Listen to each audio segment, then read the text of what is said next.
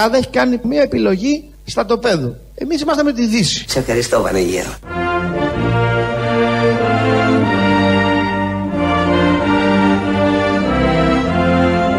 Εμείς είμαστε με τη Δύση.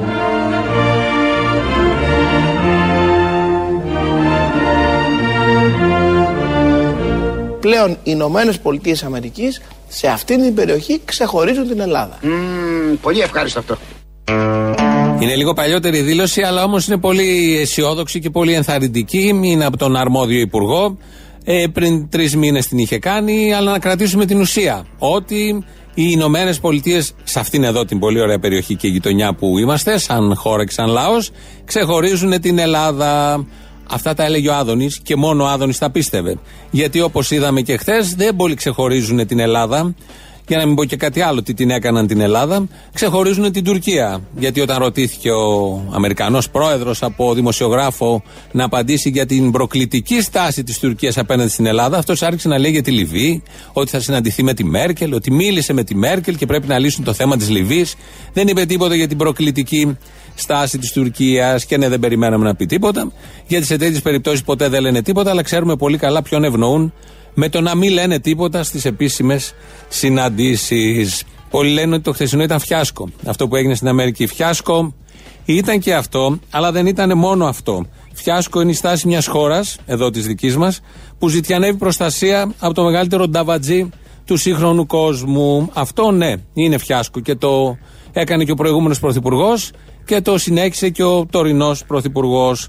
Φιάσκο επίσης είναι να ζητά στήριξη διεθνών κανόνων από αυτόν που καταπάτησε πριν τρεις μέρες, έχει καταπατήσει και στο παρελθόν, αλλά και πριν τρεις μέρες καταπάτησε διεθνή κανόνα και σκότωσε στρατηγό χώρας σε καιρό ειρήνης. Αυτό επίσης είναι ένα φιάσκο και αυτό είναι μη τήρηση κανόνων. Και πάμε εμείς εδώ, επικαλούμενοι το διεθνές δίκαιο, να ζητήσουμε από αυτόν που δεν τηρεί και καταπατά εσχρά και με στα μούτρα μας το διεθνές δίκαιο, προσπαθούμε να βρούμε σύμμαχο σε αυτόν. Αυτό όλο το αδιέξοδο αποτυπώθηκε χθες όταν ο Κυριάκο κοίταγε τις κουρτίνες επί 10-15 λεπτά γιατί ο άλλος μιλούσε, ο άλλος, ο πρόεδρος, ο πλανητάρχης, μιλούσε για τα θέματα τα δικά του. Το Ιράν δηλαδή, που είναι και δικό μας θέμα αναγκαστικά, αλλά και τα τραβήγματα που έχει με το, το αμερικανικό πολιτικό σύστημα, τις διώξεις και όλα τα υπόλοιπα. Εμείς όμως να μείνουμε πιστοί, έχουμε βάλει και τον ύμνο εδώ, της ε, Αμερικής, πιστοί στην αμερικανική ιδέα, πιστοί στο σύμμαχό μας γιατί όπως λέει ο Άδωνης, πολύ ευφυός, μόλις πριν τρεις μήνες, όταν είχε έρθει ο Πομπέο εδώ, ε, η Αμερική έχει επιλέξει εμάς.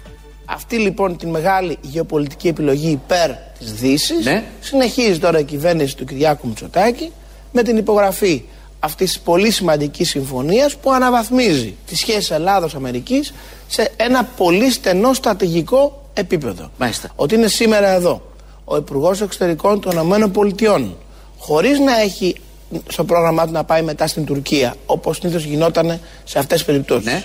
Δηλώνει ένα πολύ συγκεκριμένο πράγμα. Ότι πλέον οι Ηνωμένες Πολιτείες Αμερικής σε αυτή την περιοχή ξεχωρίζουν την Ελλάδα. Μάλιστα. Αυτό σημαίνει ότι η Τουρκία Ναι. από εδώ και μπρος γνωρίζει ότι αν περάσει τις κόκκινες γραμμές δεν έχει απέναντί της μόνο την Ελλάδα, Μάλιστα. έχει απέναντί της και τις Ηνωμένες Πολιτείες Αμερικής με ό,τι αυτό συνεπάγεται. Μάλιστα.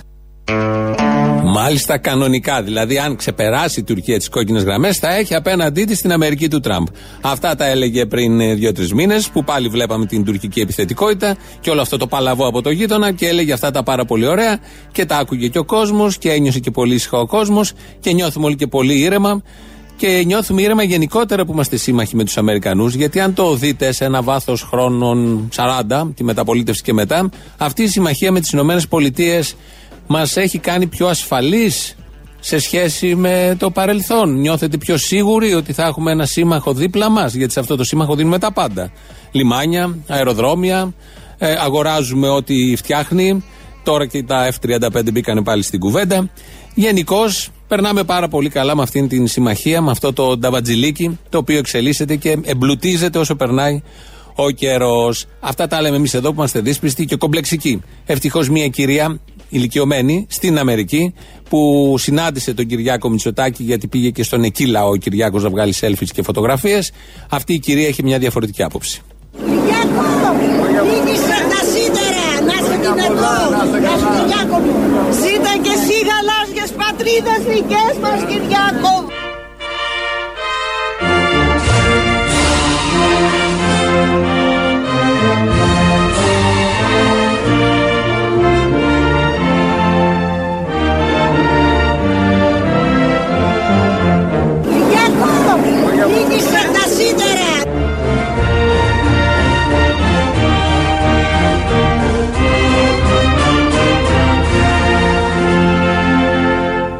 Συνεργαζόμαστε με τη Δύση. Μπράβο!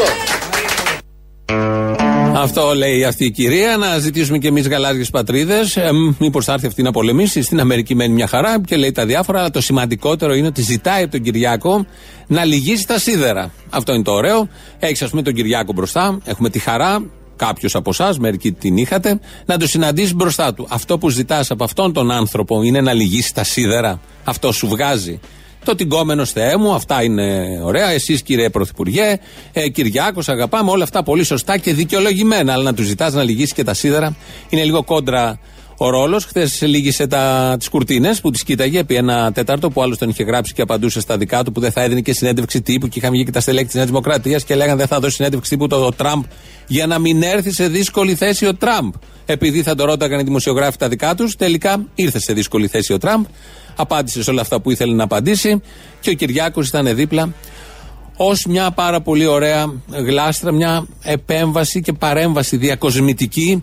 Γιατί είναι άλλο να έχεις ένα φίκο και άλλο να έχεις έναν άνθρωπο καθισμένο σε μια καρέκλα. Δηλαδή είναι μια ζωντάνια, μια ζεστασιά στο χώρο. Δεν είναι όλα νεκρά και ψεύτικα. Αυτά τα πάρα πολύ ωραία γίνανε χτες. Αφού λοιπόν θα λυγίσει τα σίδερα, πάμε να αναλύσουμε ένα άλλο θέμα σχετικό. Παραμένουμε στο ίδιο θέμα. Τι ακριβώς σύμμαχος είναι η Ελλάδα με τις Ηνωμένες Πολιτείες της Αμερικής; Χτες ο Πρωθυπουργός, ο Τρέχον, ε, προσδιορίσε τι ακριβώς σύμμαχος είμαστε. Εγώ σας ευχαριστώ κύριε Πρόεδρε. Είναι ένα προνόμιο να βρίσκομαι εδώ. Η Ελλάδα πάντοτε θα είναι ένας αξιόπιστος σύμμαχος σε ένα πολύπλοκο κόσμο. Και πάντοτε μπορείτε να βασίζεστε, οι ΙΠΑ μπορούν πάντοτε να βασίζονται στην Ελλάδα ως έναν αξιόπιστο και προβλέψιμο εταίρο. Κρατάμε δύο χαρακτηρισμούς. Έχουμε αξιόπιστο σύμμαχος, είπε ο Κυριάκος Μητσοτάκης, εδώ από τη φωνή του μεταφραστή, γιατί τα έλεγε στην Αγγλική, που μιλάει πάρα πολύ καλά αγγλικά, όπως λένε όλα τα νουδουτρόλ στο Twitter. Λες και εκεί ήταν εξετάσεις proficiency και εκεί ήταν ποιος μιλάει καλύτερα. Και σε σχέση με τον Τζίπρα, οποιοδήποτε μιλάει καλύτερα αγγλικά, δεν το συζητάμε. Αλλά το προσπερνάμε αυτό. Είμαστε αξιόπιστοι σύμμαχοι και κυρίως προβλέψιμος εταίρος. Προβλέψιμος σύμμαχος και ξέρουμε όλοι σε αυτή τη ζωή, όταν κάποιος θεωρείται δεδομένος και προβλέψιμος, τι μοίρα και τι τύχη έχει σε όλα τα επίπεδα. Κοινωνικά, φιλικά, ερωτικά, συμμαχικά, πολεμικά και πλανητικά. Αλλά κρατάμε τους δύο χαρακτηρισμούς. Όπως τους είπε χθες ο Πρωθυπουργός, αξιόπιστος και προβλέψιμος. Όσο ο προηγούμενος Πρωθυπουργός είχε χαρακτηρίσει τη συμμαχία πριν ένα-ενάμιση χρόνο. Η Ελλάδα καθίσταται σήμερα ίσως ο πιο σημαντικός πυλώνας ασφάλειας και συνεργασίας σε μια από τις ε, πιο σημαντικές αλλά και ταυτόχρονα ασταθείς, ευαίσθητες θα έλεγα περιοχές στον πλανήτη. Μια χώρα αξιόπιστος εταίρος και σύμμαχος των ΗΠΑ που εκπληρώνει τις νατοικές της υποχρεώσεις και συνεργάζεται στενά στον αμυντικό τομέα με τις ΗΠΑ. Α, και εδώ είμαστε αξιόπιστοι. Και ο Αλέξης Τσίπρας, αν και αριστερός, είχε χαρακτηρίσει την Ελλάδα αξιόπιστη. Μάλιστα, είχε σημειώσει ο Αλέξη Τσίπρας, και αυτό είχε μια ιδιαίτερη αξία, ότι εκπληρώνουμε τις νατοικέ υποχρεώσεις όλα τα χρόνια της κρίσης. Δεν κόψαμε από εκεί. Από συνταξιούχους κόψαμε, από εργαζόμενους κόψαμε, από δημοσίους υπαλλήλους κόψαμε, λουκέτα μπήκανε πολλά, από την υγεία κόψαμε, από την παιδεία κόψαμε, όχι από τις νατοικέ υποχρεώσεις. Εκεί ήμασταν κύριοι και γι' αυτό το είπε ο αριστερός πρωθυπουργός, καμαρώνοντας και λίγο. Άρα, ο Κυριάκος είπε αξιόπιστος και προβλέψιμος, σύμμαχος. Ο Αλέξης είπε αξιόπιστος σύμμαχος. Έχουμε έναν ακόμη χαρακτηρισμό από τον Αλέξη. Βεβαίως η Ελλάδα δεν είναι απλά ένα κράτος μέλος του ΝΑΤΟ αλλά ένας χρήσιμος σύμμαχος για τις Ηνωμένες Πολιτείες Αμερικής.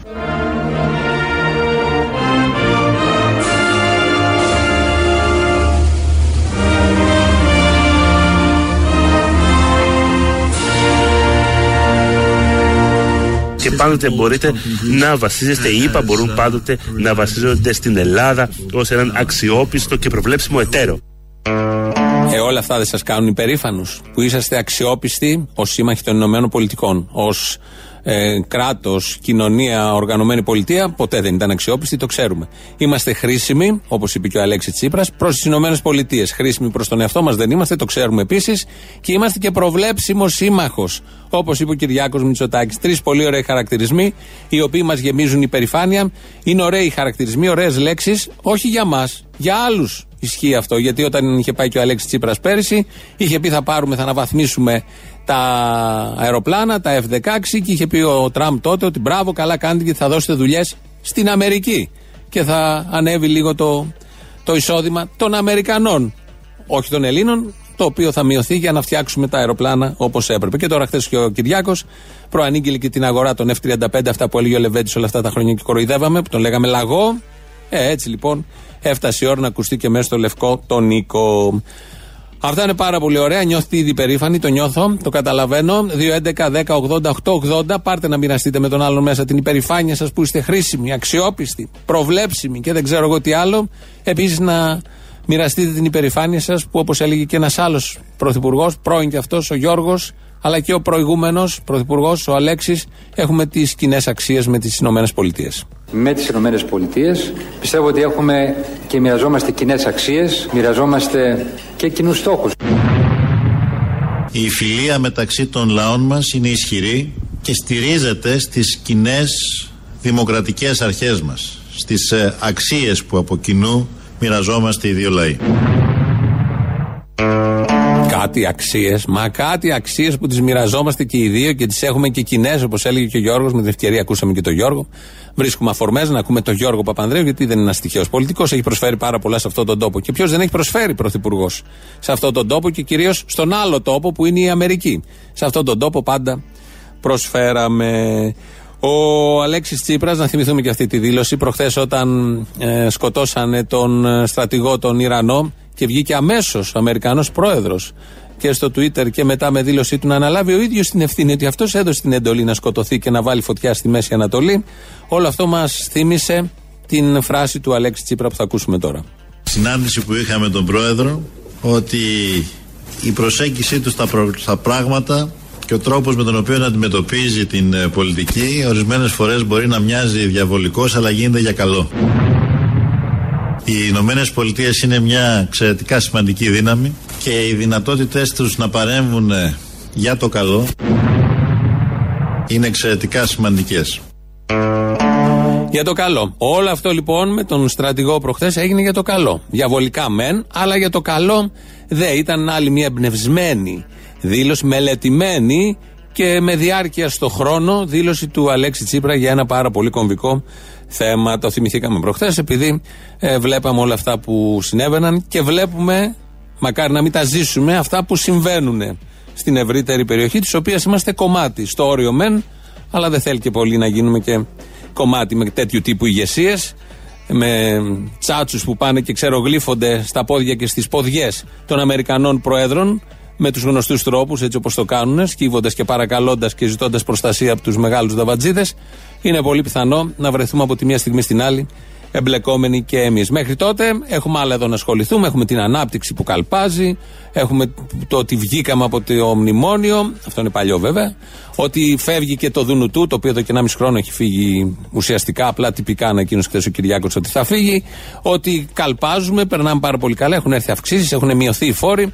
Αλλά έχουμε ένα μικρό πρόβλημα σε σχέση με τη Βουλή. Η τωρινή Βουλή, η τωρινή Βουλή δεν είναι τόσο καλή όσο η προηγούμενη. Θα οργώσω όλη τη χώρα μεταφέροντας το μήνυμα της νίκης της Ένωσης Κεντρών. Καλό όλους τα στελέχη να στρατευτούν, να πλαισιώσουν τον αγώνα μας, γιατί η Βουλή χωρίς Ένωση Κεντρών είναι ορφανή. Η Βουλή χωρίς Ένωση Κεντρών έχει γίνει και συχαμένη. Όσοι με πλησιάζουν σε όλη την Ελλάδα μου λένε δεν παρακολουθούμε Βουλή. Αηδιάσαμε. Τώρα βλέπουμε όταν μπαίνουμε στη Βουλή λέει Βαρφάκης και Βελόπουλος και Μητσοτάκης και όλοι αυτοί και λείπει ένας που έλεγε την αλήθεια ο Λεβέντης συγχαθήκαμε τα πάντα. Περιμένουμε την ώρα να ψηφίσουμε Ένωση Κεντρών. Μετράμε αντίστροφα. Όλοι κοιτάμε τα ρολόγια. Πότε θα ξαναγίνουν εκλογές. Παρακαλάμε να γίνουν γρήγορα εκλογές για να γλιτώσουμε από τη συχαμένη Βουλή. Όπως λένε στο Βασίλη Λεβέντη. Υπάρχουν άνθρωποι που πλησιάζουν το Λεβέντη και του λένε είναι συχαμένη η Βουλή, δεν μπορούμε να τη δούμε. Ενώ με το Λεβέντη ήταν τόσο ωραία η Βουλή, δεν είχε καμία σχασιά τίποτα. Τη βλέπαμε, την παρακολουθούσαμε. Βέβαια έχει ένα δίκιο άνθρωπος. Τον ανέβαινε πάνω και άρχισε να μιλάει από στήθους, χωρίς κείμενο. Ξεκινούσε από εδώ και έφτανε στην άλλη άκρη του γαλαξία. Όλα τα έμπλεκε, τόσο ωραία, έκανε διάλογο με τους από κάτω. Δεν είχε κανέναν ηρμό. Δεν χρειάζεται να έχεις ηρμό όταν μιλάς στη Βουλή. Είδαμε και αυτοί που μιλούσαν με ηρμό. Γενικώς έχει χάσει ψυχαγωγία, έχει χάσει σάτυρα, έχει χάσει το κοινοβούλιο, ο κοινοβουλευτισμός, η δημοκρατία. Και πολύ καλά τα λέει και τα διαπιστώνει μόνος του για τον εαυτό του ο Βασίλης Λεβέντης. Αλλά δεν είπε μόνο αυτό. Είχε να προσθέσει και για την κοινωνία έξω τι ακριβώς συμβαίνει. Δεν το καταλαβαίνετε. Ε, ε, λέτε κάποιοι τι έκανες κύριε Λεβέντη τέσσερα χρόνια. Ε, δε- δεν έχετε εκτιμήσει το τι έκανα. Δεν έχετε εκτιμήσει το τι έκανα. Εγώ δεν μπήκα στη Βουλή ούτε για να κάνω κίνημα, ούτε δικτατορίες να σηκώσω, ούτε το στρατό να βγάλω. Εγώ πήγα δημοκρατικά με επιχειρήματα να αλλάξω τη χώρα. Είδα που νοσεί η χώρα και πήγα εκεί να προσπαθήσω να επέμβω. Αλλά τα άλλα κόμματα ήταν σαπίλα. Σαπίλα.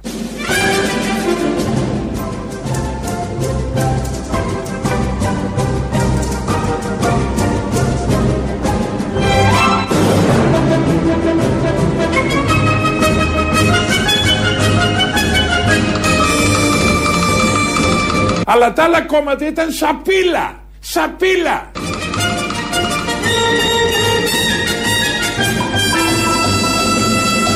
Σαπίλα. Σαπίλα. Ήταν όλοι οι άλλοι ένας μόνο καθαρός, αλλά είναι εκτός γιατί δεν καταλάβατε τίποτα ζώα. Δεν το είπε το ζώα, το λέμε εμείς γιατί το έχει πει παλιά. Κάποια ζώα όμως τελικά θα τον πιστέψουν και περιμένουν, μετράνε αντίστροφα για να τον ξαναβάλουν στη Βουλή, να πάει με στη σαπίλα δηλαδή, να συνεργαστεί με τα σάπια κόμματα. Αυτός ο τόσο καθαρός που δεν εκτιμήσαμε τίποτα και δεν καταλάβαμε εμείς. Είμαστε οι λύθοι που δεν καταλάβαμε τίποτα από την παρουσία του Βασίλη Λεβέντη. Κλείνουμε εδώ τα ιστορικά, ξαναγυρίζουμε στα διεθνή, στη Μέση Ανατολή. Περιμένουμε τώρα διάγγελμα του Τραμπ. Είναι ακόμη νύχτα, τώρα ξημερώνει εκεί. Διάγγελμα του Τραμπ για να ανακοινώσει τι ακριβώς θα χτυπήσει. Γιατί σε ένα προηγούμενο tweet του είχε πει ότι αν οι Ιρανοί κουνηθούν, γιατί κουνήθηκαν οι Ιρανοί, χτύπησαν μια βάση, στο Ιράκ. Δεν ξέρουμε αν είναι όλοι νεκροί Αμερικανοί, αλλά οι 80 είναι σίγουρα νεκροί.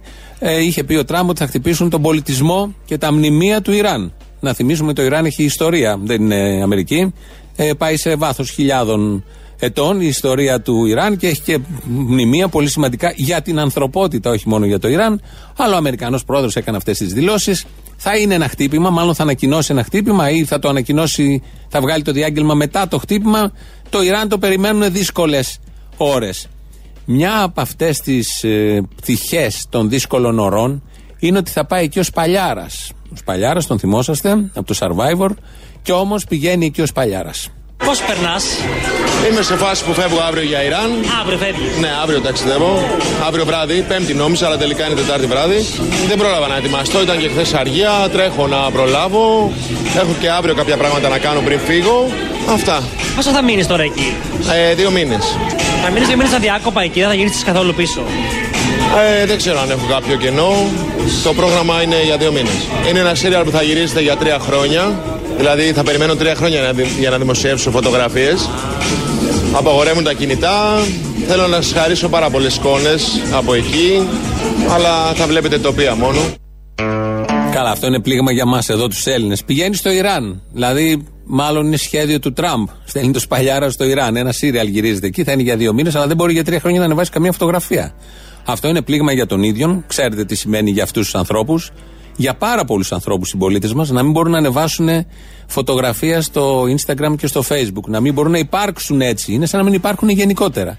Αλλά είναι και για μας πλήγμα που δεν θα βλέπουμε φωτογραφίες του Σπαλιάρα, αλλά μόνο τοπία. Διαλέγει μια πολύ καλή στιγμή να πάει στο Ιράν να γυρίσει, να πάρει μέρος στο συγκεκριμένο σύριαλ. Τι θα κάνει τώρα στο συγκεκριμένο σύριαλ; Τι ρόλο θα κάνεις; Είμαι ένας βυζαντινός υπότη, αξιωματικός και μάχομαι κατά των Περσών.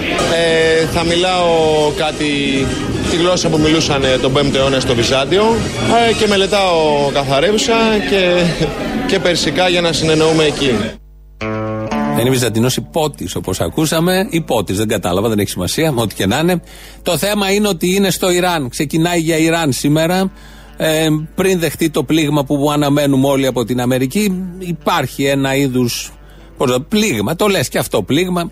Πηγαίνει εκεί ο Σπαλιάρας, βέβαια, με την τέχνη του. Αυτό να εκτιμήσουμε και θα έχουμε και συμμετοχή σε μια διεθνή, ιρανική, αυτά δεν μας τα είπε, δεν τα ξεκαθάρισε, τηλεοπτική, κινηματογραφική, τηλεοπτική μάλλον, παραγωγή. Αλλά να κρατήσουμε το χειρότερο όλων ότι δεν θα μπορεί να ανεβάσει φωτογραφίες. Και θα βλέπουμε μόνο τοπία βομβαρδισμένα ή μη από το Ιράν. Αυτά τα πάρα πολύ ωραία σουρεαλιστικά συμβαίνουν σε αυτόν τον τόπο. Γι' αυτό να ξαναγυρίσουμε στον Βασίλη Λεβέντη, ο οποίος κλείνει όλη αυτή την ενότητα που έχουμε ξεκινήσει από την αρχή της εκπομπής για την Αμερική.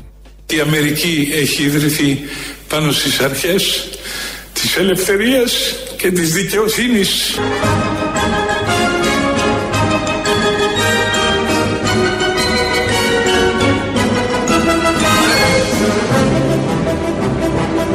Πάνω στις αρχές της ελευθερίας και της δικαιοσύνης. Κλαίει, κλαίει και όταν λέει για τις αρχές και άλλες αρχές δικαιοσύνης, ελευθερίας, η Αμερική γενικώς προκαλεί ένα κλάμα. Μέχρι στιγμής στο Λεβέντι. Αλλά φαντάζομαι θα επεκταθεί αυτό το κλάμα σε όλη την ευρύτερη περιοχή, αν όχι σε όλο τον κόσμο. Με αυτά τα πολύ αισιόδοξα, να σας πούμε ότι ακούτε Ελληνοφρένια, όπως κάθε μέρα από τα παραπολιτικά 90,1, 901, 902 πλην 1, να μην τα ξεχνάμε. 2.11.10.80.880, ενώ ακούμε από κάτω το West Side Story, τη μουσική δηλαδή σε ορχιστρικό. Πάρτε τηλέφωνο, πείτε στον άλλον ό,τι θέλει. Ό,τι θέλετε εσείς. Ο Χρήστος Μυρίδης ρυθμίζει τον ε, ήχο σήμερα. ελληνοφρένια.net.gr, το επίσημο site της εκπομπής. Εκεί μας ακούτε τώρα live μετά ηχογραφημένους. Στο YouTube είμαστε στο official, έχουμε και Twitter και από κάτω γίνεται διάλογος εκεί στο official. Έχουμε και Twitter και Facebook, τα πάμε όλα νομίζω. Α, το mail της εκπομπής είναι και του σταθμού radio Ό,τι στέλνετε το βλέπουμε εδώ. Προλαβαίνουμε να τα διαβάσουμε όλα, όμως ό,τι μπορούμε το κοιτάμε. Το πρώτο μέρος του λαού, μόλις τελειώσει το κομμάτι, τέλειωσε. Μόλις τέλειωσε, τελειώνει σε λίγο, μας πάει στις πρώτες διαφημίσεις. Ναι. Είναι η Γιάννα εκεί. Ποια Γιάννα, για να τη πείτε χρόνια πολλά. Ναι. Θα της τα πω εγώ. Ποιος είναι; Η, η κολλητή τη είμαι. Α, η κολλητή τη και την παίρνει τηλέφωνο για χρόνια πολλά εδώ. Δεν είχες να της στείλεις messenger; Όχι, είχα.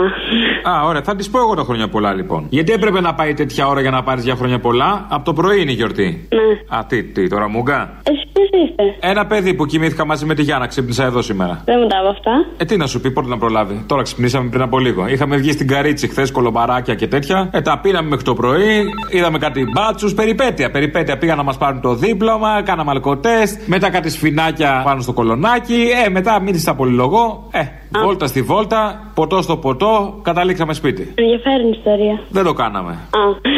Δεν το κάναμε, δεν ήμασταν λιάρτα, δεν γινόταν με τίποτα. Παλεύαμε σήμερα το πρωί, αλλά δεν, δεν είχαμε κανένα να κάνει τη δουλειά αυτή. Περιμέναμε να έρθει κάποιος τρίτος. Η Γιάννα είναι ξύπνια τελικά. Χουζουρεύει, θες να στη δώσω, κάνει γούτσου γούτσου στο κρεβάτι ακόμα. Δεν πειράζει. Για τα χρόνια πολλά, μα είναι ποια είσαι εσύ; Η Ζέτα είμαι. Η Ζέτα. Γιάννα, έχεις τα χρόνια πολλά από τη Ζέτα. Δεν ξυπνάει, δεν ακούει. Αν μπορείτε να τη δώσετε στο τηλέφωνο. Γιάννα, δεν μπορεί. Δεν μπορεί, δεν ξέρω τι κάνει. Κοιμάται ακόμα, κάνει ότι κοιμάται, σε αποφεύγει. Δεν ξέρω, περνάνε και σχέσεις διάφορες κρίσεις. Α, εντάξει, δεν πειράζει, θα την πάρω. Έχει μείνει και αποσβολωμένη από χθες, το περίμενε αλλιώς και δεν βγήκε, δεν ξέρω. Μπορεί και αυτό. Πάρτε μια άλλη ώρα, θα φύγω εγώ σε λίγο. Τώρα κάνω μπάνιο, γιατί έχει έρθει και η μάνα της και φεύγω. Εντάξει. Γεια σου, τάκι μου, γεια. Ναι, καλή χρονιά, καλή χρονιά. Ναι, ναι. Και εκείνο που θέλω να πω είναι ότι πλέον οι οικογενειακοί γιατροί πληρώνονται, δεν πας δωρεάν. Δεν ξέρω αν το γνωρίζεις. Γιατί θες να πας δωρεάν; Ναι, καλά λέμε, ρε παιδί μου, έτσι λέγανε κάτι. Ποιοι κάνουν μια ανάγκη εργασίας επειδή έχουν να πληρωθούν κάτι μήνες και για να πια πας και στον οικογενειακό πληρώνεις πλέον, έτσι. Απλώς... Ενώ ήθελες να πας στον οικογενειακό τσάμπα. Να μην ζήσεις, ας πούμε, ο οικογενειακός. Επειδή είναι οικογενειακός. Άντε μου στο διάλογο. Όχι, έτσι μας λέγανε οι κατέχοντες εκεί πέρα. Δεν είναι το θέμα ότι το λέγανε αυτοί, ότι το πιστεύατε εσείς είναι το θέμα. Καλά είναι γι' αυτό μέσα Όχι, όλα. μόνο αυτό είναι. Δεν θέλω να καρφώσω σαν τον άλλον, εγώ απλώς το αναφέρω, έτσι. Καλά κάνεις, ναι, έλα, γεια. Ρε Τόλι, καλησπέρα, ε, καλή χρονιά να έχουμε. Ναι, για χαρά. Κιλότα από Ηράκλειο. Έλα, ρε κιλότα. Ετοιμάσου, ε, πρώτη Φλεβάρι. Το ξέρω, το ξέρω. Δεν μου λε, ε, Βίβα, κλείνουμε εισιτήρια, θα δώσει καν τηλέφωνο αργότερα. Δεν έχω ιδέα, ναι, λογικά θα δώσω. Λοιπόν, ένα σχόλιο θέλω να κάνω, ρε φίλε. Α, λέει τώρα ο Θήμιο για την οικογένεια στο κουκάκι που διασύθηκε. Έτσι βγήκαν τα αποτελέσματα του DNA, δεν έχουν καμία. Ότι είναι καθαρή, ναι. Δεν είχαν σχέση με την κατάληψη. Μπράβο. Α, με αυτού τι γίνεται τώρα. Θα του ζητήσουν συγγνώμη, θα πούνε εντάξει, ξέρει τι, ό,τι έγινε έγινε. Αντού, αντού, κάνουν ένα αντού και τέλος. Λε κάτι άλλο, ρε Τόλι. Αυτός ο Μπογδάνος που δεν είναι Ρουφιάνος, μάλλον αυτός ο Ρουφιάνος που δεν είναι Μπογδάνος, που είπε τόσα και ο Άδωνης ο άλλος ο ψυχάκιας, τι θα γίνει με αυτούς, δεν θα γίνει κάτι, ας πούμε. Ε; Τι να γίνει Δεν άλλο; γίνεται με αυτούς. Δηλαδή έτσι λένε μια μαλακία και τελείωσε. Έτσι πάει η μαλακία. Γίνεται η μαλακία και μετά τελειώνεις. Έτσι. Πρώτη Φλεβάρι Ηράκλειο, Τόλι. Και δύο Φλεβάρι Χανιά. Δεν με νοιάζει, ρε, με τους χανιώτες δεν θα πάμε καλά εμείς. Το ξέρω, αλλά δεν πρέπει να το πω εγώ. Ε, Εντάξει, να το πεις εσύ. Παιδιά, πρώτη Φλεβάρι Ηράκλειο θα τα γαμίσουμε όλα. Πίτσες μία μπερδεύτηκα. Και δύο Φλεβάρι Χανιά. Και δύο Φλεβάρι Χανιά. Α, το πες. Έλα, γεια. Το είπα φιλιά, αγόρι μου. Γεια σου, γεια σου, αγόρι μου. Από Χανιά πηγαίνω ο Ηρακλής είμαι, χαίρομαι πολύ που. Η Ηρακλής από τα Χανιά είναι λίγο άστοχο, ρε φίλε. Δηλαδή το Ηράκλειο είναι το σωστό. Για πες. Δουλεύω στον Δήμο στα Χανιά, έχω έρθει είμαι ερωτικός μετανάστης εδώ. Ερωτικός μετανάστης ακούω. Μουνάδουλο λέγεται, φίλε. Να είστε καλά, ρε φιλαράκο. Χαίρομαι που σε άκουσα και σου εύχομαι ό,τι επιθυμείς και δίκαιο ο, ο φίλος του την παρέα του και τα ερωτικά του. Τι πήρες να κάνεις, παιδί μου, έτσι να πεις ένα γεια; Ήρα να πω ένα γεια. Εντάξει, φτάνει, φτάνει. Έλα, γεια. Ναι. Ναι, ο κύριος Αποστολή. Ναι, ναι. Ο ίδιο. Ναι, ναι, the same. Ο Σταύρος είμαι για το χαρτί που σε είχα πάρει την προηγούμενη εβδομάδα. Έλα, Σταύρο, τι γίνεται με αυτό το χαρτί; Εμείς το μασάμε και το πετάμε πάνω να κολλάει, να κάνει πλανήτες. Να σου πω τώρα, τη Δευτέρα μπορούμε να κλείσουμε να δούμε στο Δευτέρα το πηματάκι. Τη Δευτέρα, ναι, θα περιμένω εδώ, θα περιμένω χαρτί να έρθει. Θα πάρω πένες πολλές να γράψουμε. Λοιπόν, για πες μου λίγο το, τη διεύθυνση. Η Άσονος 2, Πειραιάς. Η Άσονος. Ναι, ναι. Έλα εδώ φέρ το χαρτάκι σου να κάνουμε μπαλίτσα να παίξουμε. Δηλαδή τα συγκεντρώνουμε, κάνουμε μπαλίτσες και. Τέλος πάντων. Λοιπόν, στα διαλύματα, εταιρεία τώρα, ξέρεις, βαριόμαστε, τα ρίχνουμε στο καλαθάκι. Λοιπόν, χάρηκα. Εντάξει, λοιπόν, να σε πάρω πάλι τηλέφωνο, θα μου το στο. Θα μου Να με πάρεις πάλι τηλέφωνο. Ωραία.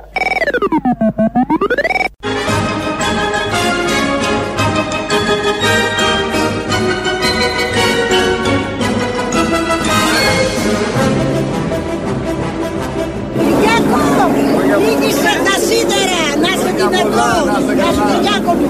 Ζήτα και εσύ γαλάζιες πατρίδες δικές μας Κυριάκο. Μπλέξαμε τις γαλάζιες μας πατρίδες. Ζητάει ο άλλος από εκεί, ζητάμε και εμείς από εδώ. Πώς θα βγάλουμε άκρη με τις γαλάζιες μας πατρίδες που ζητάει η κυρία από τον Κυριάκο, αφού λυγίσει τα σίδερα, να ζητήσει και γαλάζιες πατρίδες. Έχει έρθει η ώρα να ακούσουμε τα νέα από την ελληνική αστυνομία για να καταλάβουμε τι ακριβώς έχει συμβεί και τι συμβαίνει στον πλανήτη αυτή τη στιγμή. Είναι η αστυνομική τίτλη των ειδήσεων σε ένα λεπτό. Στο μικρόφωνο ο Μπαλούρδος, δημοσιογράφος Μάρκος. Ακόμα να συνέλθει ο Αμερικανός πρόεδρος από το ηχηρό χαστούκι που του έδωσε ο πρωθυπουργός μας Κυριάκος Μητσοτάκης μέσα στο Λευκό Οίκο. Επί 10 λεπτά χθες ο κύριος Μητσοτάκης αρνήθηκε να κάνει οποιαδήποτε δήλωση παραμένοντας δίπλα στον Τραμπ βουβός ενώ κράταγε την αναπνοή του κοιτώντας με νόημα τα γύψινα του οβάλ γραφείου αναγκάζοντας τον Τραμπ να απαντά μόνος του στους δημοσιογράφους. Το γεγονός χαιρέτησε η σύζυγος του Πρωθυπουργού μας Μαρέβα Μητσοτάκη. Την ενεργή στήριξη της χώρας μας στις πολεμικές επιχειρήσεις στη Μέση Ανατολή ζήτησε ο Αμερικανός πρόεδρος από τον Κυριάκο Μητσοτάκη. Συγκεκριμένα εκτός από τη βάση της Σούδας, ο Ντόναλτ Τραμπ ζήτησε από τον Πρωθυπουργό το πρώην αεροδρόμιο του Ελληνικού προκειμένου να μετατραπεί σε βάση ανεφοδιασμού των Αμερικανικών δυνάμεων εισβολής. Το αίτημα έγινε δεκτό από την ελληνική κυβέρνηση με αποτέλεσμα να σταματήσουν οι μπουλντόζες λίγο πριν αρχίσουν το πρώτο σκάψιμο. Μέρες μετράει ο Προκόπης Παυλόπουλος στο Προεδρικό Μέγαρο. Σύμφωνα με πηγές της Προεδρίας, ο Πρόεδρος κάθεται ακίνητος και σιωπηλός στο γραφείο του, κοιτώντας το κενό, κάτι που έκανε και τα προηγούμενα πέντε χρόνια όταν δεν φωτογραφιζόταν με τηλεαστέρες Α και Β διαλογής. Στο ίδιο θέμα, την τελευταία του σκηνή φωτογράφηση με τον απερχόμενο πρόεδρο Προκόπη Παυλόπουλο έβγαλαν χθες βράδυ το ζεύγος Πατούλη. Σε ένδειξη λύπης της για την αποχώρηση του Προέδρου, η κυρία Πατούλη φορούσε ένα κόκκινο μονόχρωμο φόρεμα σε αλφα γραμμή, σε αντίθεση με τα πλατινέ και χρυσά που φοράει συνήθως. Κάτι που σχολιάστηκε αναλόγως από τα πρωινά πάνελ των καναλιών. Μια μικρή παράκαμψη του αγωγού East Med αποφάσισε το Υπουργικό Συμβούλιο. Συγκεκριμένα, αφού ο αγωγός φτάσει στην Κρήτη, προερχόμενος από την Κύπρο, αντί να οδηγηθεί προς Πελοπόννησο θα ανέβει βόρεια και μέσω Σαντορίνης, Σχοινούσας και Νάξου θα περάσει και από τη Μύκονο. Η κατασκευή μάλιστα του αγωγού στο νησί των Ανέμων θα είναι επιφανειακή, ώστε οι μη γυμνοι τουρίστες να χορεύουν ξέφρενα πάνω σε αυτόν τα καλοκαίρια, προκειμένου να δημιουργηθεί ένα επιπλέον κίνητρο προσέλκυσης τουρισμού. Μετά τα σύριαλ, λόγω τιμής και καφέ της χαράς που επέστρεψαν στις μικρές μας οθόνες, επιστρέφει και το ρετυρέ. Σύμφωνα με πληροφορίες των πρωινών πάνελ των καναλιών, σύντομα αρχίζουν γυρίσματα. Μοναδικό πρόβλημα είναι ότι από τα σκηνικά λείπουν οι μπλε μοκέτες και οι μπλε κουρτίνες από το σπίτι της Κατερίνα Σοφιανού, που υποδιόταν η Κατερίνα Γιουλάκη. Οι μοκέτες και οι κουρτίνες, σύμφωνα με πληροφορίες, έχουν κλαπεί από στέλεχος της Νέας Δημοκρατίας προκειμένου να διακοσμήσουν τα γραφεία της Νέας Δημοκρατίας στο Μοσχάτο.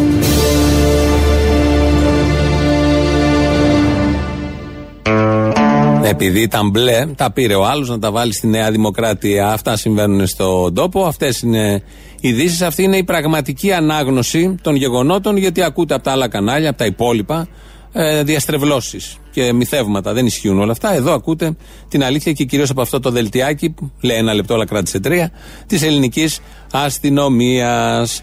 Ε, υπάρχει το ζεύγος Πατούλη στην πολιτική ζωή του τόπου, πολύ αγαπημένος ζεύγος. Κάνει συνεχώς φωτογραφίσεις, συνεχώς όμως φωτογραφίσεις και καμαρώνουμε, βλέπουμε, ζηλεύουμε, φθονούμε, ανάλογα πώς θα το δει κάποιος.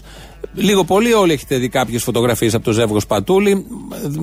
Ξέρουμε όλοι το στίγμα που δίνουν. Ε, έντονα χρώματα. Προσπαθώ να το περιγράψω έτσι χαλαρά. Πολύ έντονα χρώματα. Ε, αν αντέξεις και δεις τη φωτογραφία, δεν σε τυφλώσει το χρυσό, το πλατινέ, το ασημί, το υπερβολικό, τα σκαλίσματα σε πολυθρόνες, όλα αυτά. Ε, τα φορέματα αντίστοιχα, ο κ. Πατούλης πάντα σεμνό, με ένα κοστούμι απλό και όλα τα υπόλοιπα. Ρωτήθηκε λοιπόν, ρωτήθηκε ο κύριος Πατούλης, ο οποίος είναι και περιφερειάρχης, για το, ε, τον τρόπο που η σύζυγός του Μαρίνα Πατούλη ντύνεται και φωτογραφίζεται τα χρώματα που επιλέγει και το στυλ που έχει επιλέξει και έδωσε μια πάρα πολύ όμορφη απάντηση. Βρίσκεστε πολλές φορές σε διαδικασία, γιατί σας έχω παρακολουθήσει, να πρέπει να μιλάτε, να σας ρωτάνε και να απαντάτε εσείς για τη σύζυγό σας. Ε, για τον τρόπο με τον οποίο ντύνετε, για τις επιλογές της. Δεν αισθάνεστε, δεν έρχεστε σε δύσκολη θέση. Όχι καθόλου. Γιατί εμείς είμαστε από τους ανθρώπους που δεν πιστεύουμε στις επιφάνειες. Που δεν πιστεύουμε στις επιφάνειες. Και μάλιστα η Μαρίνα πολλές φορές προκαλεί γιατί θέλει ο άλλος να ασχοληθεί με τον εσωτερικό της κόσμο και την, εσωτερική, και την δική της σκέψη. Δεν πιστεύουν στις επιφάνειες καταρχήν και βάζει ένα χρυσό φόρεμα κάποιος για να δεις όχι το χρυσό φόρεμα, να δεις μέσα, να δεις τον εσωτερικό κόσμο. Πώς αλλιώς θα σηματοδοτήσεις ότι εδώ υπάρχει εσωτερικός κόσμος; Με ένα απλό φόρεμα, ένα γκρι, ένα μαύρο, ένα μπέζ; Όχι, εκεί θέλει έντονο χρώμα. Θέλει μια πολυθρόνα από πίσω που, του, του, του Ναπολέοντος να είναι τίποτα. Του Λουδοβίκου, ποιου Ναπολέοντο, αλλά νομίζω συνέχισε τις ίδιες πολυθρόνες. Να είναι τίποτα, ένα φτηνιάρικος σκαμπό. Διαλέγεις μια χρυσή πολυθρόνα, χρυσές κουρτίνες στο φόντο, χρυσό φόρεμα και αυτό όλο γίνεται για να σηματοδοτήσει ότι εδώ, παιδιά, εσείς που βλέπετε, υπάρχει εσωτερικός κόσμος. Αλλιώς, όπως όλοι γνωρίζουμε, ο εσωτερικός κόσμος δεν μπορεί να σηματοδοτηθεί με άλλο τρόπο παρά μόνο με ένα πολύ έντονο χρώμα, εκτιφλωτικό χρώμα, πανδεσία εκτυφλωτικών χρωμάτων να τυφλωθούν όλοι ώστε να μην μπορούν να δουν το έξω, να κοιτάξουν το μέσα. Υπάρχει σχέδιο, θέλω να πω, πίσω από όλα αυτά. Στην Έλληνα Κατρίτσι τα είπε, την Κυριακή, μια εκπομπή που είχε εκεί και περπατούσε στη γειτονιά του την παλιά και συνέχισε να μιλάει και είπε μετά κάτι ακατάληπτο ή εμείς δεν το καταλάβαμε. Μα πώς θα το κάνει αυτό όταν ασχολείται μόνο με την εμφάνιση. Ακριβώς. Ε, υπό αυτή την έννοια δεν είναι πρόβλημα της Πάρινα, είναι πρόβλημα αυτών που ασχολούνται με την επιφάνεια. Α ασχοληθούν λίγο περισσότερο τι έχει κάνει ο καθένας, εφόσον θέλεις να κρίνεις προφανώς. Αυτό έχει το ενδιαφέρον. Το πώς μπορεί ο καθένας να διαχειρίζει τον εαυτό του ε, είναι προσωπική του υπόθεση. Εμένα δεν με ενοχλεί τίποτα από αυτό. Αν ενοχλεί κάποιος, που πιθανολογώ ότι είναι ε, οι μειοψηφίες, διότι τα αποτελέσματα όλων των δικών μας ενεργειών είναι πλειοψηφικά. Εδώ τώρα τι ακριβώς θέλει να πει ο ποιητής, μάλλον το ίδιος, αλλά δεν έχει σημασία να καταλάβουμε. Το ουσιαστικό είναι ότι αν όλοι εσείς που πιστεύετε ότι έχετε εσωτερικό κόσμο. Γιατί πρέπει να πιστεύεις, καταρχήν να έχεις και να πιστεύεις ότι έχεις εσωτερικό κόσμο. Αν θέλετε όλο αυτό να σηματοδοτηθεί, γιατί αν έχεις εσωτερικό κόσμο και γίνονται διεργασίες μέσα σου, αυτό που πρώτα θες είναι να το μάθουν οι άλλοι. Αυτό κυνηγάς. Αν θέλετε λοιπόν να το σηματοδοτήσετε όλο αυτό, βγάλτε αυτά που φοράτε τώρα αμέσως, φορέστε κάτι χρυσό. Θα βρείτε κάτι χρυσό, κάτι πλατινέ, κάτι ασημί, κάτι βινίλ ή δεν ξέρω εγώ τι. Κάντε όλους τους συνδυασμούς, φορέστε και το ένα πάνω από το άλλο. Όσο περισσότερα μπορέσετε, πάρτε και το στυλ, πώ καθόσαστε στην καρέγκλα, στην πολυθρόνα, στο θρόνο, ε, ή αν είστε όρθιοι, ή πηγαίνετε σε διάφορα εμπορικά κέντρα, φωτογραφηθείτε για να σηματοδοτήσετε τον ιστορικό κόσμο. Γιατί είναι θέμα πλειοψηφίας και όχι μειοψηφίας. Όπως είπε ο κύριος Πατούλης, από τις καλύτερες απαντήσεις που έχουν δοθεί. Μία είναι αυτή και μία άλλη, πώς όταν έχεις διαπιστώσει ότι είναι αποτυχία η χθεσινή επίσκεψη στην ε, Αμερική του Κυριάκου Μητσοτάκη, είσαι βουλευτής βουλευτήνα της Νέας Δημοκρατίας, σε ρωτάνε δημοσιογράφοι να κάνεις αποτίμηση πώς με ποια απάντηση προσπαθείς να αποφύγεις το φιάσκο. Κυρία Βούλτεψη, αυτή ήταν μια επιτυχημένη συνάντηση, κρίνοντας εκ του αποτελέσματος από όσα ξέρουμε μέχρι τώρα, βέβαια. Κοιτάξτε, εγώ και δημοσιογραφικά να σας πω, δεν έχω καταλάβει ποτέ όταν κάποιος λέει επιτυχημένη συνάντηση, τι εννοεί. Και έτσι δεν απάντησε η Σοφία Βούλτεψη. Το θέτει λίγο γενικά, ότι δεν έχουμε καταλάβει ποτέ. Υπάρχουν επιτυχημένες συναντήσεις ηγετών και φαίνονται, φαίνονται αμέσως. Ναι, πολλές συναντήσεις θα κρυθούν στο μέλλον και ειδικά με τους Αμερικανούς Προέδρους. Αλλά μπορείς να καταλάβεις από την αρχή, όταν είχε εκεί πρόεδρο, πρωθυπουργό χώρας, αυτός άρχισε ο άλλος πρόεδρος, ο Πορτοκαλής όπως τον λένε, άρχισε να απαντάει για τα δικά του θέματα, γράφοντας τον διπλανό πρωθυπουργό και κυρίως στα κομβικά θέματα δεν είπε τίποτα από αυτά που μας αφορούν. Δείχνει την εκτίμηση της χώρας, την εκτίμηση του λαού και επειδή αναμένονται σοβαρά γεγονότα στην περιοχή, πιο ακριβώς θα είναι και το μέλλον του συμμάχου μας που έχουμε κοινές αξίες και να θυμίσω ότι είμαστε αξιόπιστος, προβλέψιμος και χρήσιμος σύμμαχος σύμφωνα με τον τωρινό και προηγούμενο πρωθυπουργό. Και εισάλα με υγεία. Έλα ρε τράγε με την πρώτη ρε πούτσι.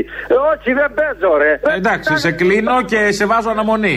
Ήρθε αυτό το μαλακισμένο να μας σκοτήσει τα αρχίδια πάλι. Ε, άστα. Ο Μπογδάνο και με το μικρούτσικο. Εντάξει, τα έχουμε πει. Καλά δεν ήμασταν πριν. Τον βγάζαμε λίγο στο τηλέφωνο και έξω την πόρτα. Καλά ήμασταν, τα λέω εγώ. Μπράβο, μπράβο, μπράβο αγόρι μου. Και εγώ του στέλνα φιλιά, μα τέτοιος μαλάκας είμαι κι εγώ. Ήθελα να σου το πω κι εγώ. Νόμιζα ότι είσαι άλλος, αλλά τελικά είσαι τέτοιος μαλάκας. Έλα λοιπόν, Γεια. φιλιά και καλή χρο...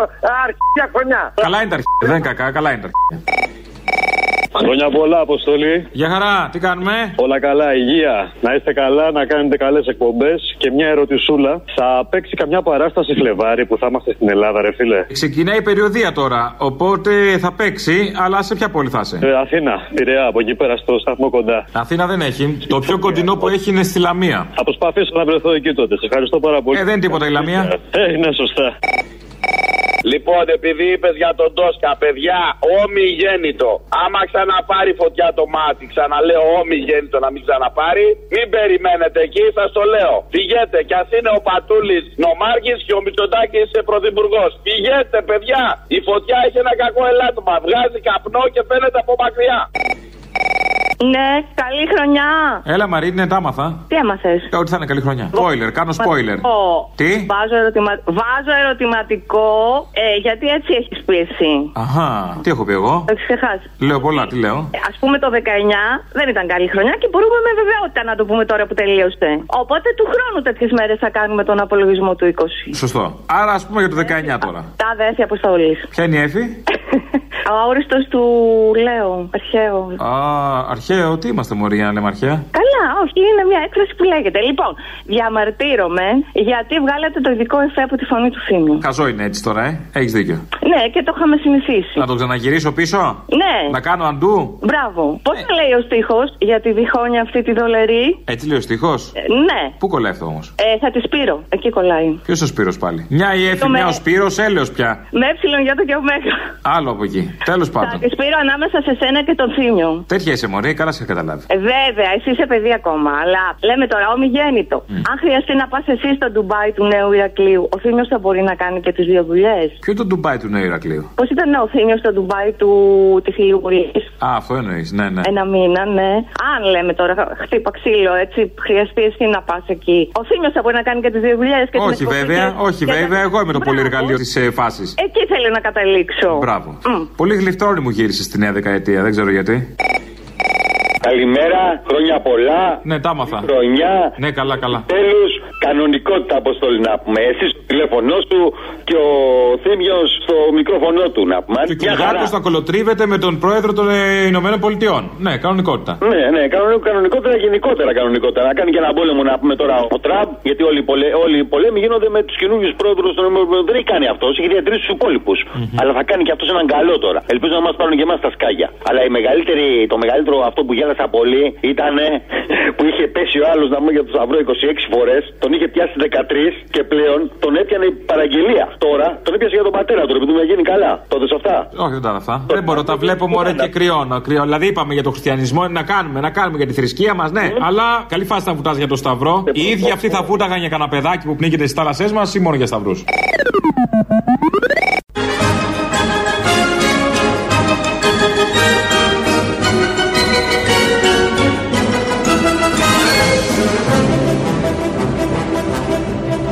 Το καταλαβαίνετε. Ε, ε, λέτε κάποιοι, τι έκανες κύριε Λεβέντη τέσσερα χρόνια.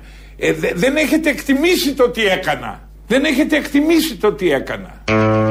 Πολύ σωστά τα λέει ο κύριος Λεβέντης. Γιατί κάποιοι λένε τι έκανες Λεβέντη τέσσερα χρόνια και τα ρίχνεις στους πολίτες και σωστά. Γιατί οι λαοί και ο συγκεκριμένος λαός κάνει σωστά. Να, μια σωστή επιλογή είναι ότι έβγαλε Κυριάκο Μητσοτάκη. Μια σωστή επιλογή πριν πέντε χρόνια, τέτοιες μέρες, ότι έβγαλε τον Αλέξη Τσίπρα. Παλιότερα τον Γιώργο Παπανδρέου, τον Καραμάλι, τον Σαμαρά. Όλο σωστές επιλογές. Αλλά που και που κάνει και κανένα λάθος. Ένα από αυτά συνέβη στις εκλογές της 7η Ιουλίου, όταν δεν έβγαλε το Βασίλη Λεβέντη στην Βουλή. Θα πάμε να ακούσουμε μια ειδική για θέματα εξωτερικής πολιτικής. Είναι η κυρία Σοφία Βούλτεψη. Εδώ ο ΣΥΡΙΖΑ έχει μια τρομερή υποκρισία. Τον βλέπω αυτή τη στιγμή με τους αγωγούς. Ολοκληρώστε. Ένα, το, δεν τελειώσαμε το προηγούμενο. Ναι, Περίμενε. Όχι, έχουμε εδώ συρίγο. Μισό λεπτό. Δεν είσαι εφόλη ύλη. Όχι, είμαι. Ρωτώ το Αφού εξής. είμαι ειδική για το εξωτερικά θέματα. Περίμενε. Ρωτώ το Συγγνώμη. εξής. Μόνη της λέει ότι είναι ειδική για τα εξωτερικά θέματα και να μην πάρει το λόγο. Ο Συρίγος πρέπει να πει ίδια αυτά που θέλει να πει. Είναι ο τρόπος που γίνεται ο διάλογος ε, στα πρωινάδικα του Σαββατοκύριακου. Και τελειώνοντας ο διάλογος, έχεις καταλάβει ακριβώς τι γίνεται. Πραγματικά, γιατί ακούσε εκεί γνώμες, απόψεις, να μιλάνε ο ένας πάνω στον άλλον, με φωνές, με ουρλιαχτά. Και έτσι λοιπόν αυτό τοποθετήθηκε και αυτό χαρακτηρίστηκε και προσδιορίστηκε η κυρία Βούλτεψη ως ειδική επί εξωτερικών θεμάτων. Αλλά δεν είναι μόνο για αυτά τα θέματα ειδική. Ερώτημα. ναι. Η βούλτεψη Λέω όμως ως το εξής. center for της δεξιάς, τη δαμανάκι, το στομάχι της, Προσέξτε, πώς το μισό πάει; λεπτό, μισό Για πες λεπτό. μου, θέλω να μου πεις στομαχικά τη δαμανάκι Στο πώς την μαχικά πάει. εγώ έχω γερό στο μάχη, έχω αντέξει εγώ. Τα- Αυτά άστα. Γνωριζόμαστε, δεν Πάμε. θέλω να πω πόσα χρόνια, από το 1821. Και λίγο πιο πριν την ξέρουμε την κυρία Βούλτεψη. Εδώ ήταν το θέμα η Προεδρία, ο νέος πρόεδρος. Και επειδή το όνομα Μαρία Δαμανάκη ακούγεται, ε, είχαν αλλάξει θέμα, είχαν φύγει από τα εξωτερικά, είχαν μπει στα εσωτερικά και με την ίδια ευκολία πήγαν μετά στα εξωτερικά, ώστε να συνεχιστεί αυτός ο γόνιμος διάλογος για την ενημέρωση του ελληνικού λαού. Ευτυχώς υπάρχει η μιλήχια φωνή του Τσακαλώτου με τις εικόνες που δημιουργεί, με τις εικόνες που δημιουργεί και καταλαβαίνουμε τι παίζει. Πάμε στα κόκκινα δάνεια. Βεβαίως. Πάμε να δούμε α, πόσο αισιόδοξος είστε με το σχέδιο Ηρακλή. Κοιτάξτε, ε, ε, ε, εμείς το 2015 θέλαμε ένα big bang approach, δηλαδή να δώσουμε μία λύση. Δηλαδή, ε, εγώ το έλεγα μάλιστα ότι θα είμαστε σκατζόχεροι και όχι αλεπούδε. δεν έγινε όμως Αλλά, αυτό. γιατί δεν το δεχτήκαν οι θεσμοί. Μετά από αυτό το σημείο, η στρατηγική του ΣΥΡΙΖΑ ήταν να είμαστε από σκατζόχεροι αλεπούδες. Δηλαδή να ξέρουμε πολλά πράγματα. Αν θυμάστε το του ΕΣΟ το. Ναι, το μύθο. το, το μύθο να- ο- ο- και όχι ο σκατζόχερος που ξέρει ένα πράγμα, το λύνει με ένα πράγμα. Και κάναμε πολλά πράγματα. Γίνανε πράγματα, γίνανε πράγματα, όπως έλεγε και η Βάνα Μπάρμπα. Εδώ λοιπόν ήθελε από το 15 να είμαστε σκατζόχυροι και όχι αλεπούδες, αλλά δεν ήθελαν οι θεσμοί. Και είναι πάρα πολύ ωραίο αυτό για το πολιτικό σύστημα, για έναν ε, υπουργό, για έναν πολιτικό, για έναν αριστερό, μαρξιστή όπως ε, τον αποκάλεσε και η δημοσιογράφος, να λέει ότι εγώ ήθελα να κάνω κάτι, αλλά δεν μ' άφησαν οι θεσμοί. Τι αυτοεκτίμηση είναι αυτό, τι αυτοσεβασμός, τι σοβαρότητα εμπερικλεί αυτή η φράση που την ακούμε τα τελευταία χρόνια πάρα πολύ, κυρίως από την αριστερά που κυβέρνησε, ότι θέλαν να κάνουν πάρα πολλά, να τα ανατρέψουν όλα, αλλά δεν τους άφησε κάποιος άλλος. Ενώ ήξεραν ότι κάποιος άλλος κάνει το κουμάντο και έλεγαν ότι θα ανατρέψουν τους άλλους. Αλλά τελικά οι άλλοι δεν άφησαν να γίνουμε σκατζόχυροι αλεπούδες και γίναμε όλα τα άλλα που λέει και ο Έσωπο. Οι εκρήξεις που ακούτε εδώ γύρω δεν είναι μόνο από το Ιράν και το Ιράκ, είναι και από δικές μας περιοχές. Και το 4% που λέγατε ανάπτυξη, λέει ο Τσίπρας σήμερα, στα προεκλογικά φυλάδια η επενδυτική έκρηξη. Πού είναι Προφανώς, το 4%? Μα ήδη ξεκινάει η επενδυτική έκπληξη. Μα έχει ξεκινήσει. Ο μόνος που δεν το έχει καταλάβει ακόμα είναι ο Τσίπρας. Εάν κάνετε ένα Google search τώρα σε όλες τις μεγάλες διεθνείς εφημερίδες, Ναι. από τη Wall Street Journal ανέβασα άρθρο αρχή του έτους όπου λέει ότι η Ελλάδα αποτελεί τη θετική έκπληξη στον τομέα της μεταποίηση για το 2019. Από τη Frankfurter Allgemeine Zeitung. Από την Guardian που είναι εφημερίδα φιλική και προς την αριστερά, προς τον Τσίπρα. Από όποια εφημερίδα του εξωτερικού θέλετε, τι λένε όλοι. Η Ελλάδα είναι ο πιο hot επενδυτικός προορισμός για τα επόμενα χρόνια. Πάει και το κύρος των εφημερίδων των διεθνών. Έχουμε λοιπόν εκρήξεις επενδυτικές στην Ελλάδα, εκρήξεις άλλου τύπου στη γύρω περιοχή, στις γύρω χώρες. Εθνικά θέματα υπάρχουν πάρα πολλά. Κάνα δυο τα παρακολουθούμε τις τελευταίες μέρες. Αλλά το νούμερο ένα εθνικό θέμα αυτή τη στιγμή, αυτή τη στιγμή που αφορά όλους τους Έλληνες, είναι πώς θα χάσουμε τα κιλά των Χριστουγέννων.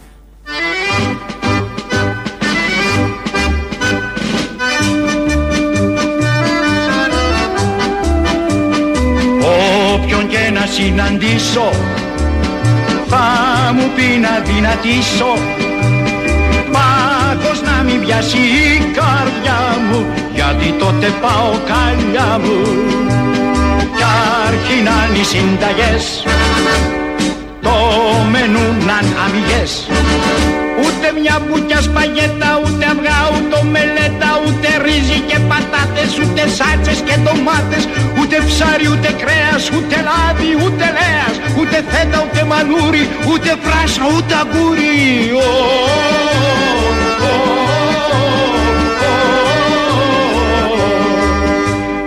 ω, Το βραδάκι γιαουρτά Δεν είναι ένα απλό τραγούδι. Εδώ κατεβάζουμε γραμμή για το τι ακριβώς πρέπει να γίνει για να χάσουμε τα κιλά. Με αυτά σας αποχαιρετούμε. Ακούστε το όλο όσο μπορείτε. Αμέσως μετά, τρίτο μέρος του λαού μας πάει στο μαγκαζίνο. Τα υπόλοιπα αύριο. Γεια σας.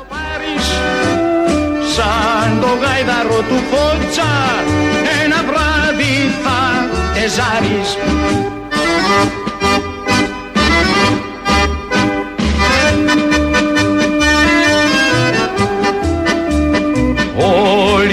γιατροί έχουν γίνει και καθής ρετσέτα δίνει. Λένε δίαιτα αν δεν θα γίνει αιώνια σου η μνήμη να μην είσαι πια χονδρός. Πρόσεξε το τι θα τρως μακριά από τολμάδες και κολοκυθοκορφάδες μακριά από τσιγάρο σκορδαλιά με μπακαλιάρο μακριά από στιφάδο μακριά από κουνέλι μακριά από τις πάστες μακριά από το μέλι όλα τα εινοπνευματούχα γίγαντες και αεριούχα. Ω,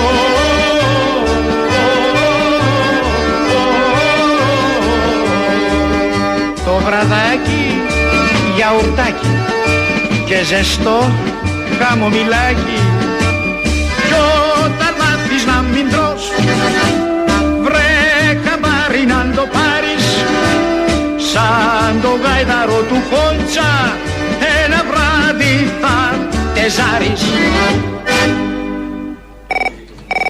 Καλημέρα σας, καλή χρονιά κύριε Μπαρπαγιάννη. Κύριε Βυσδέκη μου. Και α, θέλω να σας πω δύο πράγματα.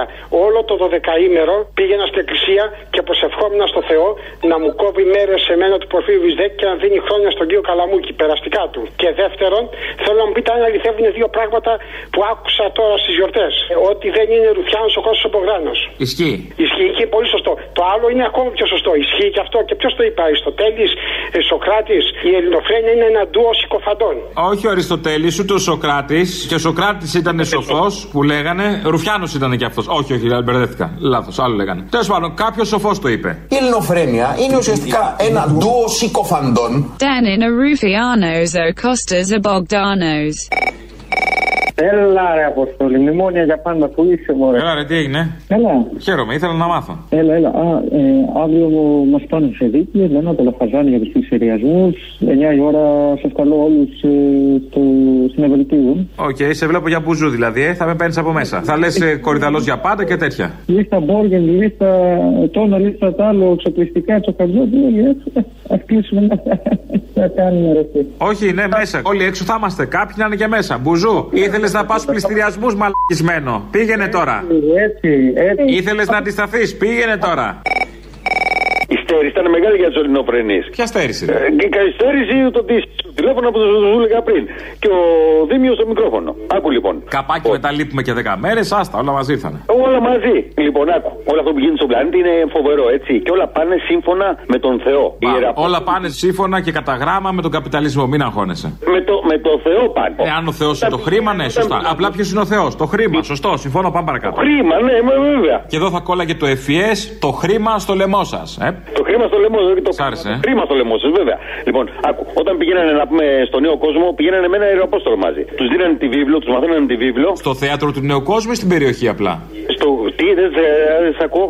Στο νέο κόσμο είπες πήγανε. Από συγκρού, από πού νέο πήγαινανε. κόσμο. Όχι στο νέο κόσμο του Σύγκρου εκεί. Στο νέο κόσμο που ανακαλύψανε με τους Ινδιάνους στην Αμερική. Α, και αυτοί μετά ήρθανε πρόσφυγες εδώ και καταστάθηκαν στην ε, Νέας Σμύρνη δίπλα; Δεν μπορεί, ξέρω εγώ, ρε Απόστολη, άκου ρε. Μην με κόβεις να να σου πω αυτό που θέλω να σου πω. Αφού θα πεις μαλακία, δεν το ξέρω. Όλο μαλακές δεν λέω. Λοιπόν, άκου. Αυτό είναι αλήθεια. Πόσες από αυτές τις εντολές που έδωσε ο Μωυσής πάνω στο δεν ξέρω που ήταν, τηρούνε αυτοί οι οποίοι που πάνε με το Θεό; Πόσες; Η αλληλοβοήθεια, να αγαπάς τον πλησίον σου. Έλα τώρα. Μην ουμιχεύσει, ου φωνεύσεις. Απλά το ούφο νέψει τους άγγιξε λίγο παραπάνω γιατί έχει μέσα τη λέξη ούφο. Ούφο, νέψεις. Όλοι, όλοι, όλοι έχουν μέσα απαλλακτικά. Όπως και ο Γεωργιάδη, αυτός ο, ένας κύριος, πάμε και βουλευτής. Ο σύμβουλος του Μητσοτάκη λες. Μπράβο, ναι, που πήγε και τον. ε, Αθώθηκε, αθώθηκε, παραγράφηκε Παραγράφηκαν αυτά. Η βαπτιστήκα. Παραγράφηκαν αυτά, παραγράφηκαν. Δεν έχει τέτοια, δεν έχει κακουργήματα, δεν έχει δεν έγινε τίποτα. Όλα αυτά λοιπόν συντελούν στο ότι αν Ανίτη πάει όπως πάει. Πάει κατευχήν. Κατευχήν. Είναι αυτό που λέμε πάει, πάει, πάει, πάει. Πάει, πάει, πάει, πάει. Πάει, πάει, πάει, πάει. Πάει, πάει, πάει, πάει. Πάει, πάει, πάει, πάει. Και δεν γυρίζει πια. Και δεν γυρίζει πια. Είναι Γουστάνο ο Κώστας ο Μπογδάνος, δεν. Μπράβο. Ε, το είπα στα αγγλικά σε μετάφραση. Ναι, κατάλαβα το δεν πάει στο τέλος, ναι. Και κάτι ακόμα. Είμαι φαλακρός και μαγειρεύω πο- πολύ καλά πάστες. Να ανησυχώ. Πάστες. Ναι. Είσαι ζαχαροπλάστης; Όχι, όχι. Α, τις άλλες τις πάστες. Είσαι μακαρονάς, τι να κάνουμε; Ναι, ναι, αυτό εδώ που μαγειρεύει και ο Κωστάκης. Ναι, κατάλαβα. Να ανησυχώ. Εγώ δεν θα ήμουν καλά στη θέση σου τώρα. Τι να σου πω, άμα εσένας ανησυχεί αυτό, άμα σε ηρεμεί, δεν ξέρω. Δεν ξέρω, πολλά κοινά βρίσκω τώρα τελευταία με τον Μπογδάνο. Λέω και κακαφλό και μαγειρεύω καλά πάστες. Τι θα γίνει τώρα με αυτό; Μήπως σε θαυμάζει και η γυναίκα σου για το μυαλό σου, ή μήπως σε βοηθάει στη δοσιλογία. Ε, η αλήθεια είναι ότι και πλένω τα πιάτα μερικές φορές Αχα. και η αλήθεια είναι ότι με θαυμάζει για το μυαλό μου. Οκ, Τι να κάνω, δεν λογικό, ξέρω. λογικό. Έχω, έχω βρεθεί σε αδιέξοδο. Ναι, όλα τα συμπτώματα είναι περίεργα. Για ψυχανάλυση να πάω, δεν ξέρω. Δηλαδή, πραγματικά δεν ξέρω τι να κάνω. Εξορκισμό.